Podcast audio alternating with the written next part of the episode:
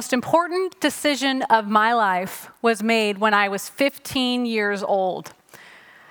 And I was up at uh, Forest Home a couple of weeks ago. You've probably seen videos and pictures of it. And I wanted to share with my boys the story of the most important decision of my life. but how many of you know when you're really excited to do something and uh, our boys are 11 and 8, and your children aren't equally as excited as you might be, um, it can sometimes maybe not be the most pleasant experience.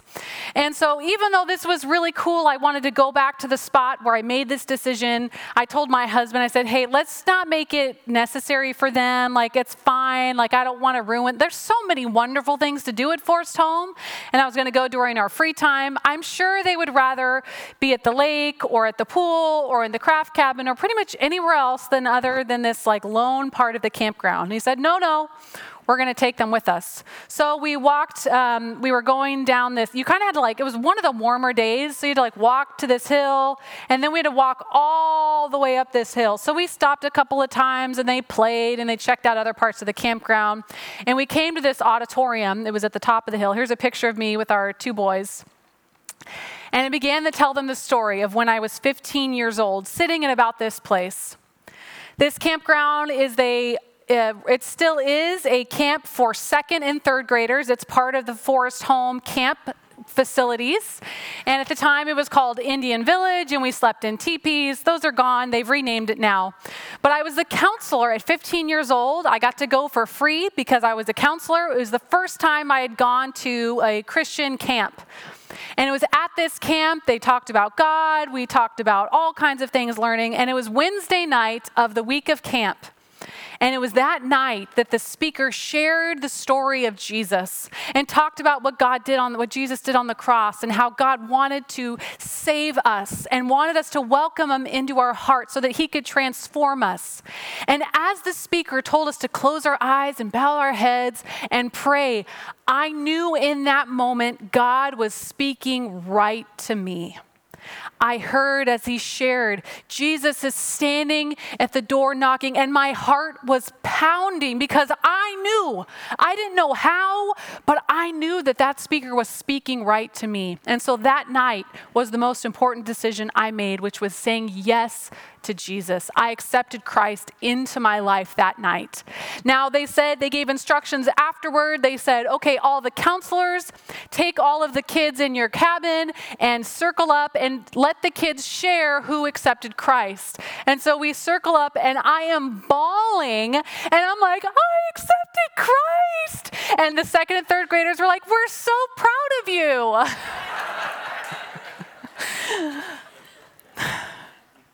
You see, powerful things happen when we start that step and we take that step of faith. And I began to share with my boys why this was so important of a decision.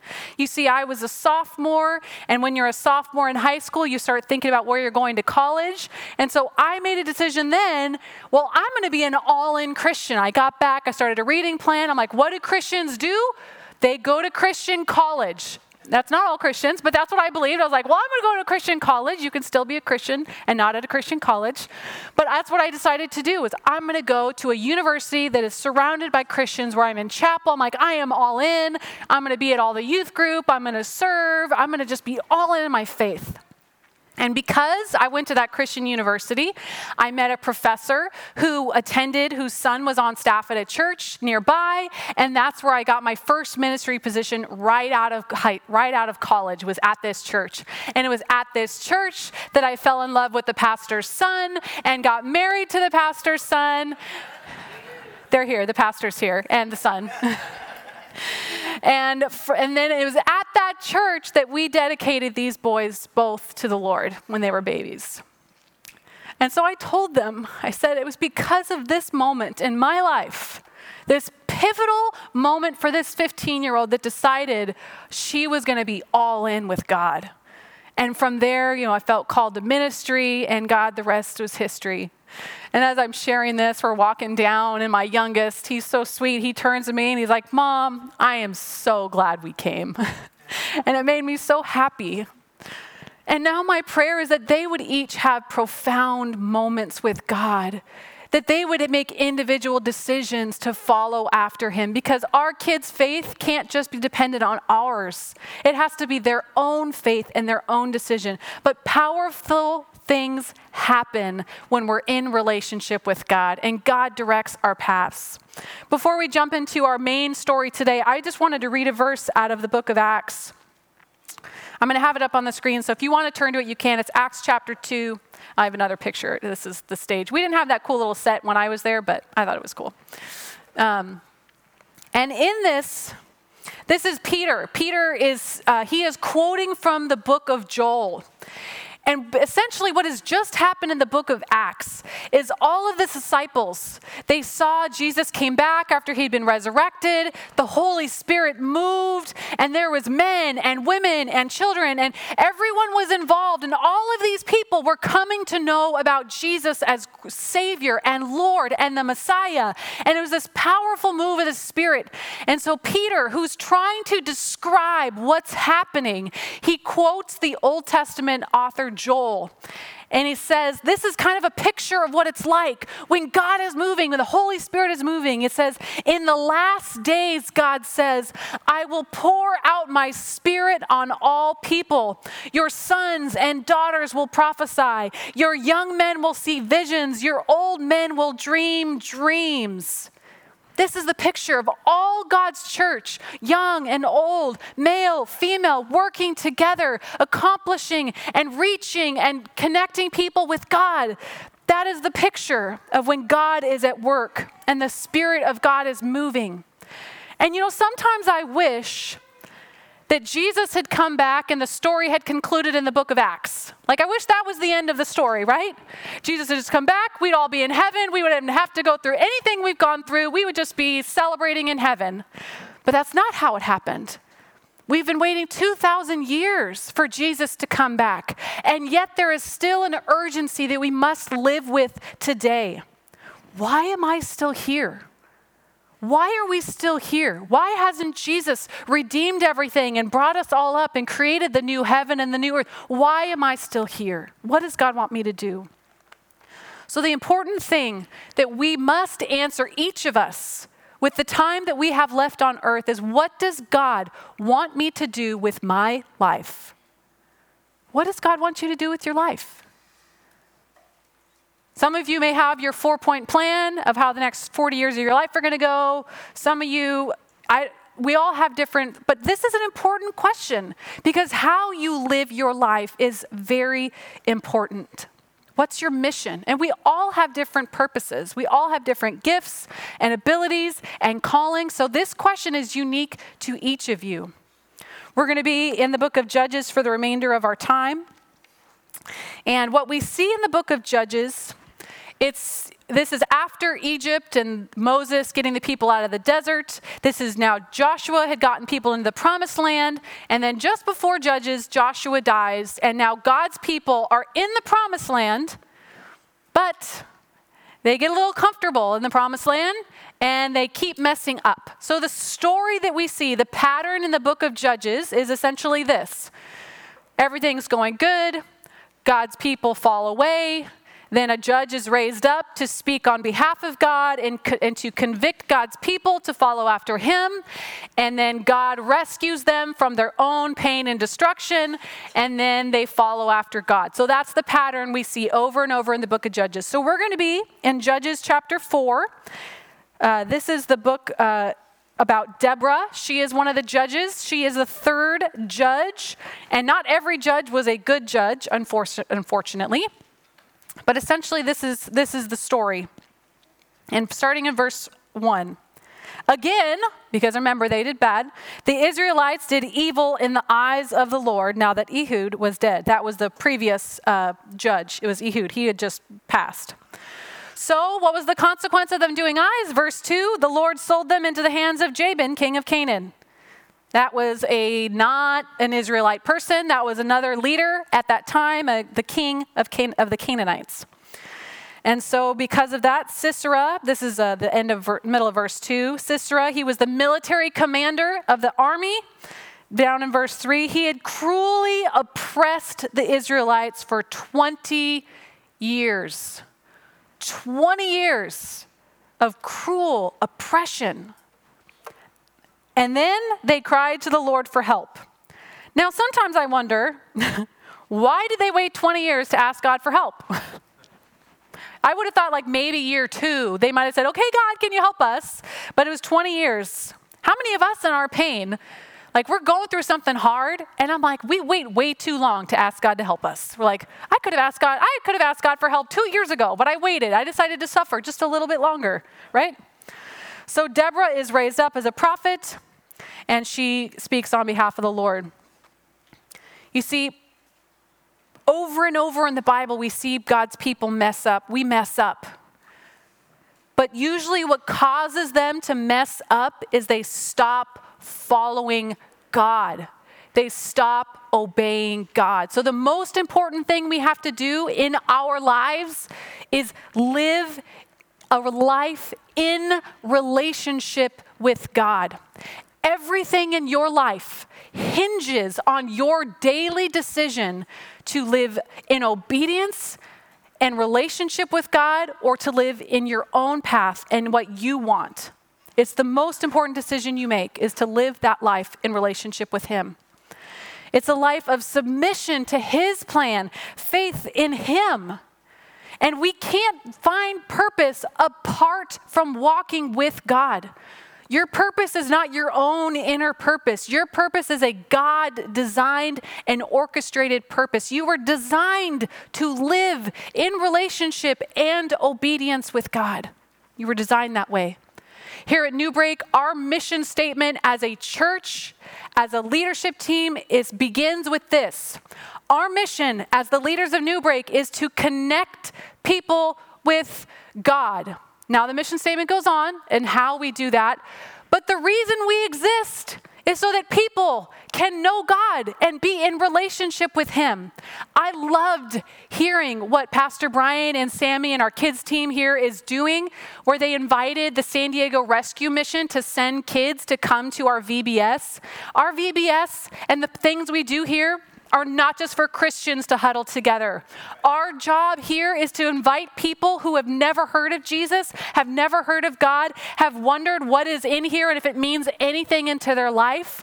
And to bring them into a relationship with Him. And we do it through, through worship, we do it through the Word, through life groups, but God wants to use you too he, you will impact way more people through your relationships than I will ever get the opportunity to do just speaking from the stage. Now, we work together my prayer is that you will be getting to know someone in, a, in, in your workplace and they see you and they kind of like you and they're like, Well, you're a Christian. I didn't know Christians could be nice like you are. And then you invite them to church, like, Well, if they go to that church, I trust them. So maybe I will trust the place they go to church. And then they get to come and hear the message. And maybe you're here today because someone invited you. And I'm so glad. I pray nothing has felt weird. And I t- promise you, nothing else will be weird the rest of the service. But the whole point of what we do is to connect people with God. We have this year at our three campuses, Tierrasanta, Scripps Ranch, and Ocean Beach, we have had 223 people since January 1 make a decision like I made saying, I want to follow Jesus. Isn't that amazing? Isn't that amazing?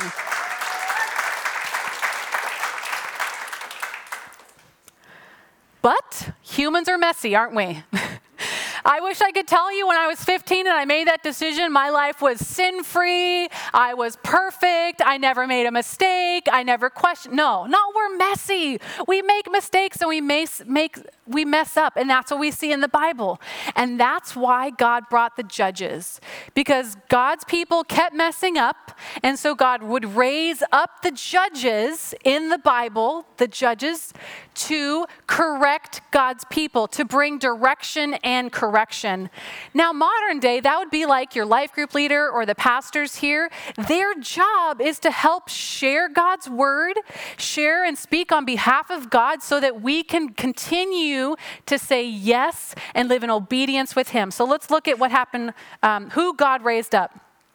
Now, Deborah, a prophet, the wife of, I'm not going to say his name because I will butcher it, was leading Israel at that time. She was leading it. I, I like Deborah.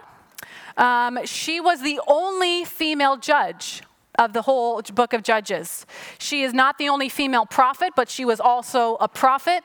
And in the next chapter, Judges in Judges chapter 5, it describes her as the mother of Israel. I like Deborah because she was following after what God had. God had raised her up to be a voice for God to his people, to bring the direction in their lives. She was a prophet, a judge, and we'll find later she was a warrior. You see, we're not that different from the Old Testament. We mess up just like them, and we need people in our lives. We do well, we mess up, we ask God for help. Now, sometimes, this might be a little painful, sometimes the stuff that happens in our lives, the mess, is a result of our own sin. Let me give an example. Um, I am a wife, and as a wife, I can choose to be the live out the fruit of the spirit, love, joy, peace, patience, kindness, goodness, faithfulness, self-control.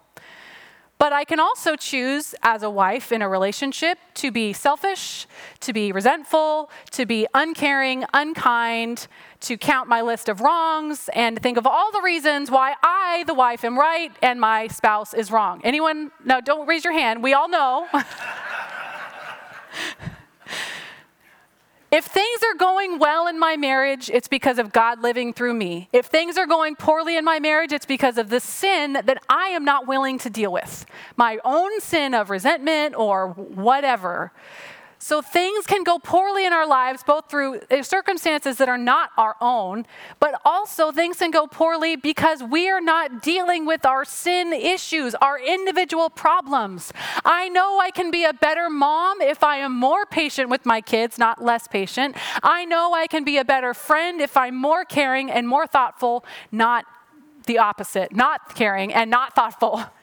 So that can be our own sin. Jesus gave us a picture of what relationship with Him looks like. This is what it looks like. You want to know how to live in relationship with God? Well, Jesus said it. If anyone would come after me, let him deny himself, take up his cross, and follow me. For whoever would lo- save his life will lose it. If you're trying to save your own life, you're going to lose it. But whoever loses his life for my sake will save it. So, you want to know how to live in relationship with Jesus? Say, okay, God, not my way, your way. Not my job, your job. Not my wants, but your wants. You have to consistently, daily, daily shed. That actually says that daily. We have to do it daily. Every morning, I have to wake up and say, not what I need today, Lord, but what you want. What do others need? Not what I want from my job, but how do you want to use me in my job today? You have to ask daily to live in that relationship with Him. God, not my future, but your future. And Jesus modeled this for us on the cross. Dying on the cross was not Jesus' will. When we got to see him pray in the garden, he said, God, take this from me. This is not what I want. But then Jesus models for us, that's why he used about the cross. Not my will, but your will be done. Is that your prayer? God, not, not my retirement plan, your retirement plan. God, not my wish list for a future mate, your wish list, your perfect plan. Lord, not my plan for my kid's life, your plan for my kid's life. Lord, I submit to you daily. You see, but there's also times that God things happen in our life and a situation arises, maybe an opportunity, maybe a difficulty, but we have to, in those moments, say yes to God's divine appointments with faith. My prayer today is that the Holy Spirit is speaking something to you today or has been speaking something to you today. And today is going to be the day that He confirms what He's speaking to you is what He wants you to do because we have to say yes to God's divine appointments with faith. So, back to our story in Judges 4. I'm going to be picking up in verse 6. Deborah, she's the prophet and the judge, and we know she's got power because she sends for Barak. And she says, Barak, I want you to come, and I have a word from the Lord for you. So he comes. Barak comes and he sends for her, or she sends for him, and he comes. And this is the word that Deborah has from the Lord for Barak uh, in verse, it's the end of verse 6. It says, The Lord, the God of Israel, commands you, go take with you 10,000 men.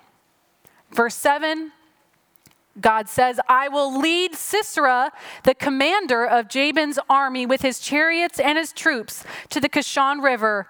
And what will God do? I will give him into your hands. Deborah spoke prophetically I am going to give you this military victory. I am going to make it happen. You will conquer, you will succeed.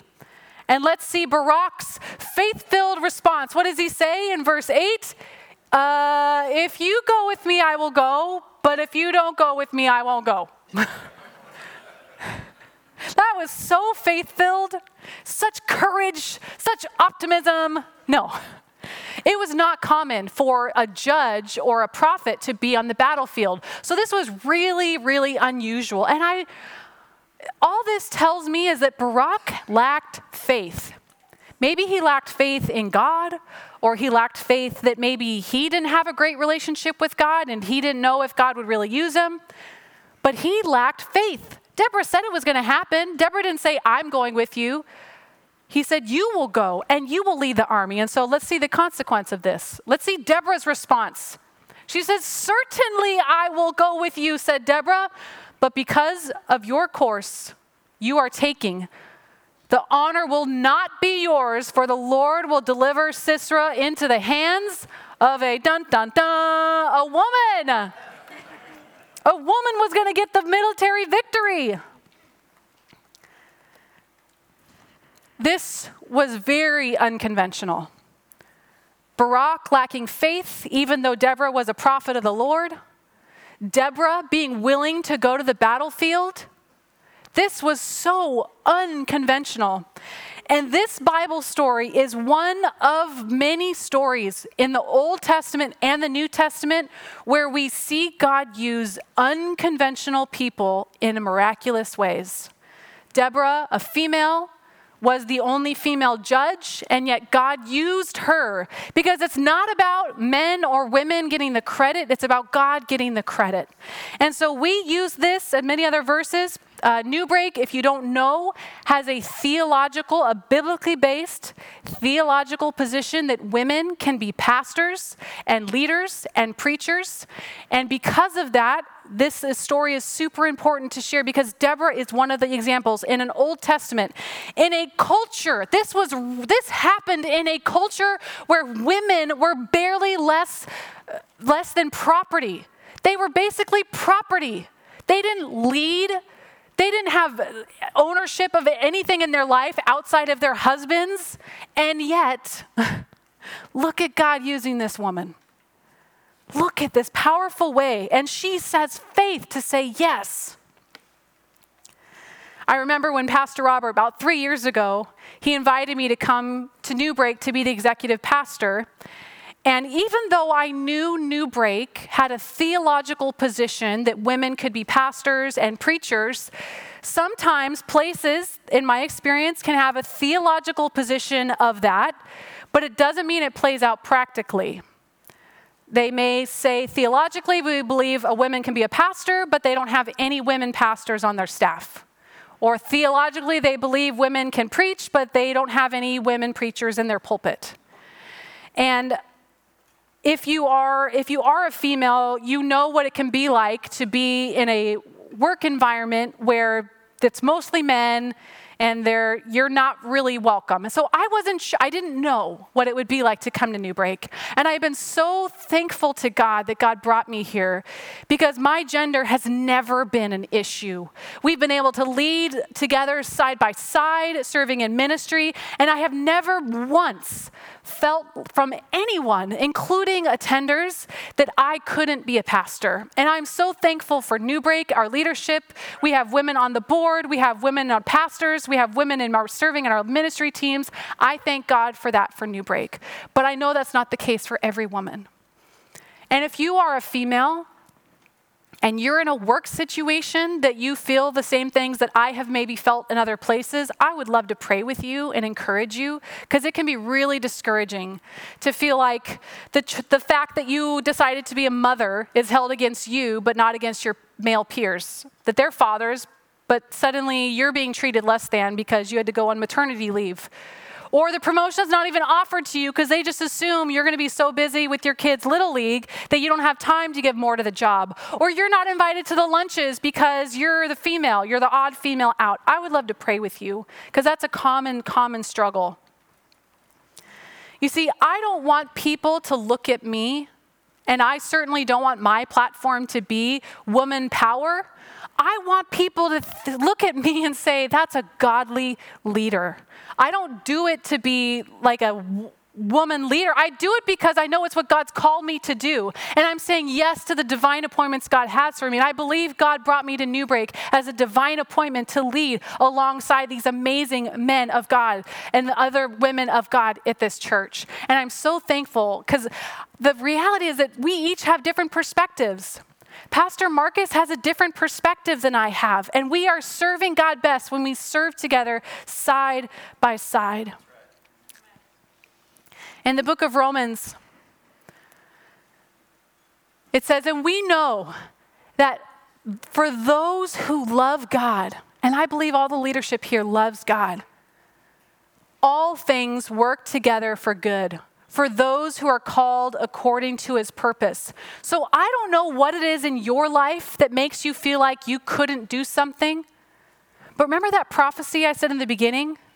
Young, old, men, women, children. God wants to use us all. He's calling all of us. God uses everything in your life the times that you were following Him well and the times you messed up your life situation, your how you were raised, God will use it all for his good if you'll let him. You have to be willing to let him use it for his good. He uses everything in our life. So, what are the I'm nots in your life? I'm not old enough. I'm not young enough. I'm not smart enough. I'm not white enough. I'm not male enough. I'm not, what are the things in your life? I'm not educated enough. I'm not experienced enough. What are the things that are keeping you back from saying yes to what God has for you? God wants you to shed those things and say, I have faith that if you've called me to do it, you're going going to help me accomplish it. So we're going to jump back in our story in this battle because when God calls us, it doesn't matter if there's a, a if it's going to be hard, the impossible is impossible with God. And this battle was impossible. It said in one of the verses that God told him to get how many men? Does anyone remember? How many men? 10,000. Good. You guys are good listeners. 10,000 men. Earlier, I didn't read this, but how many chariots did Sisera have? Does anyone want to look it up real quick? He had 900 chariots with iron. That was that was a crazy army, crazy amount of military. And Israel at this time in history, they didn't really have like military, they were not really organized. So when he said 10,000 men, basically what we picture is that he just went to a couple of the towns and he recruited civilians. He's like, all right, you civilians, we're going to go battle those 900 chariots. It was a pretty daunting, and it wasn't just the chariots, right? Sisera brought the other people. They were a way more skilled military power than the Israelites. So they really needed to have faith that God was going to bring them through. And so they go to the battle. They go, Barak pursued the chariots, and all of Sisera's troops fell by the sword. Not a man was left.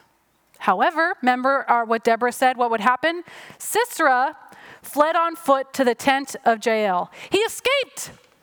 Now, I won't uh, critique God, but I wish that Deborah had gotten the military victory. Like, I would have loved to see her, like Xena the warrior princess with the sword, like, cut his head off, and like, that's how he died. That's not what happened. It's something very interesting happens in our verse. I'm going to pull it up. It's going to be, uh, we're in Judges now 417, and we get to this interesting part of the story where Sisera escapes. And Sisera goes over to what he thinks is um, an ally, the allies' tent encampment. He thought, well, they, the army won't go over there, so I'm going to go over to my allies. This is just off the battlefield, and I'm going to hide there. And as you see, we get to meet Jael. She is the wife of the ally, the ally leader. And I, we don't, we have to come to some understanding by reading this text that they knew each other, they, either through relationship or somehow they must have known each other. So when Sisera comes to the tent site, she says, Come, my Lord, come right in. Don't be afraid. So she's trying to disarm him. You're okay. You're going to be fine. And he entered and she covered him. She gave him water. She probably fed him. And he was so comfortable he actually went to sleep. And he said, Hey, if anyone comes, don't tell anyone I'm here. So she knew he was hiding out. And so Jael, God uses Jael. You see, they were in these tents, and the women at the time during the battle, the men would be on the field doing the battle, except for Deborah, and the women would be at the campsites, and they would have had these giant tents that they had to set up. They were mostly nomadic, and so they would do uh, take these pen tags, pence, tent pegs. Thank you. I'm like, that's not going to come out right. oh, monkey brain. Sorry. Take the tent pegs and they hammered, they would hammer the tent pegs down. And that, while Sisera was sleeping, Jael killed Sisera. This woman, eh, the prophecy came through. So we don't really know why Jael killed. Like it doesn't. It does. We don't hear her side of the story of why, but she does share that she just knew that that's what she was supposed to do. It's just this idea, like she, uh, she just, she basically they show up and she said, "I killed him already." Like they, show, like he's he's now dead. I took care of it. So we never find out why. Why did she do it? Maybe she heard about Deborah's prophecy and she's like, well, he's supposed to die. Maybe she knew him and she didn't like him. We really don't know. But amazing how, in this twisted twist of a story where he thought he was safe, his defenses were down, God still found a way to accomplish his will and the prophecy. Crazy. You see, our stories are sometimes messy. And I wish I, this is one of the questions I have for God. Like, I wish we didn't have to have death and war. And that's one of the things. But I know that God uses it for a purification process. And I think about our lives. We go through awful things, and God can use it to draw us closer to Him to purify us, to strengthen us in our faith and our, in our relationship with Him. And so, Judges 5, it's called the Song of Deborah. It might have been called the Song of Barak had Barak had faith, but instead it's the Song of Deborah. And it's basically a retelling of the story if you want to read. I'm not going to go through the whole thing, but I want to pull out the last verse of this kind of this poem. Judges 5 31. It says, may, So may all your enemies perish, Lord. Lord, may everyone who doesn't follow after you perish. But may all who love you be like the sun when it rises in its strength. Not every day is a sunny, beautiful day in the life, even those who are faithful and committed to God. Sometimes we go through dark, dark things. You got to, if you were here last week, you got to hear Pastor Robert share about the, the, what they've walked through. And if you missed it, I encourage you to go watch it online. It was a powerful, powerful story. And I think about what they've come through and the prayers that they're like the sun rising in strength, a new day, a new start. But this is how the chapter ends. Then the land had peace for 40 years. Oh, Lord, I like the days when I have peace in my life and in my family and everything's going right. And we pray that it lasts as long as possible until the next thing. But we know something's going to happen. But our pattern in our life is this we say yes to God and we follow after Him. We try to daily give up what we want and we follow after God. We say yes to His appointments. We say yes with faith. We follow after Him. We keep taking steps. And then the whole point of this, then the next step is so that we can be a reflection of God's affection. I don't want my life and my purpose to just be about me or my happiness. I want it to be how can God use me to impact others? I want to be used by God to impact others. We're part of a, when we got here, we got really connected with a couple that attends the Scripps campus with us, Scott and Carrie, and we really connected. She's an executive coach and international speaker. He works for ServiceNow, and they're pretty different. She loves being up in front of people. He's one of those people um, that does not want to be the center of attention. He doesn't like to speak in front of people. And so we're in life group together. And so he rarely talks. He will when he has something that he really wants to say or a prayer request, but he's way more reserved. And so we've had fun getting to know them. They have a boy about in between my two boys' age. And he had been going through some health stuff. He had been going back and forth to the doctor and trying to figure out what was going on. He was having symptoms. And he got the call that is no one wants to get. We probably all know someone who's gotten this call that he had cancer. And that was about a year ago. And I remember how hard it was for him to even share that with us. There was very few people who knew, and it was just a small group of us. And so I, I felt prompted. I said, I want to pray for you this weekend. We go to the Scripps campus. I said, We want to pray for you. We want to anoint you with oil and just, you know, whoever knows, let them know we're going to pray for you. And so we did.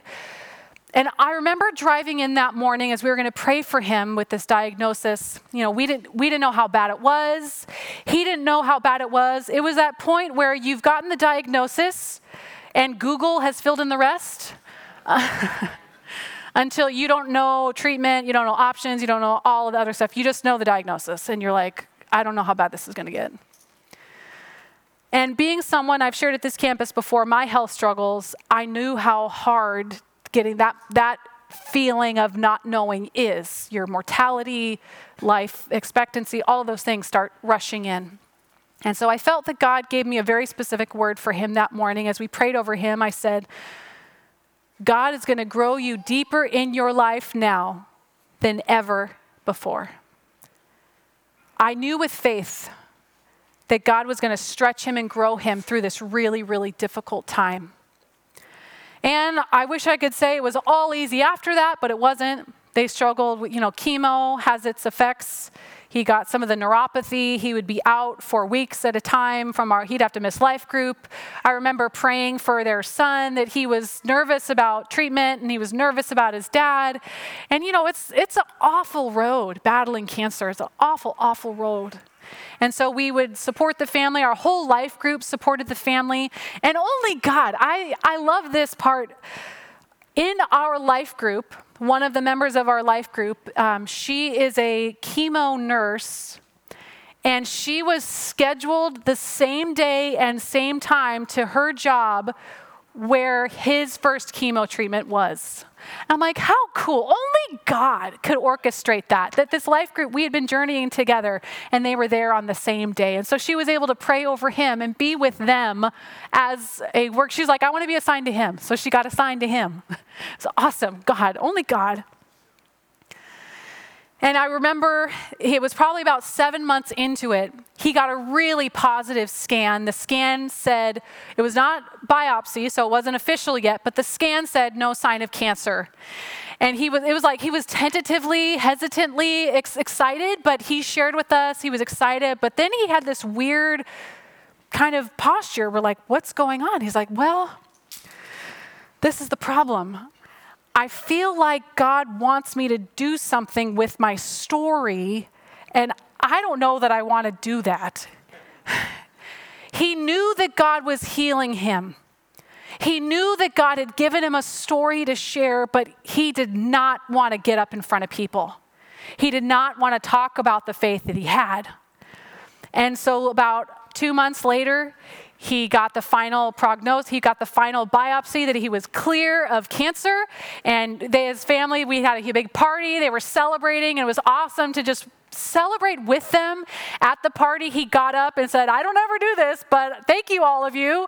And just started, he's just been willing to say yes to God. And this week, he's actually traveling with his family and his wife in Thailand. She is teaching, and he is going to share some of his story to a group of people. And I just think, God, had you not brought him through this, maybe he would have never, ever shared his own story with others. But look at this darkness you've walked him through, that now he has faith that you've healed him of cancer. God, you can do anything. You can take someone who has a fear of public speaking and use them to share about what God's done in their life. How amazing.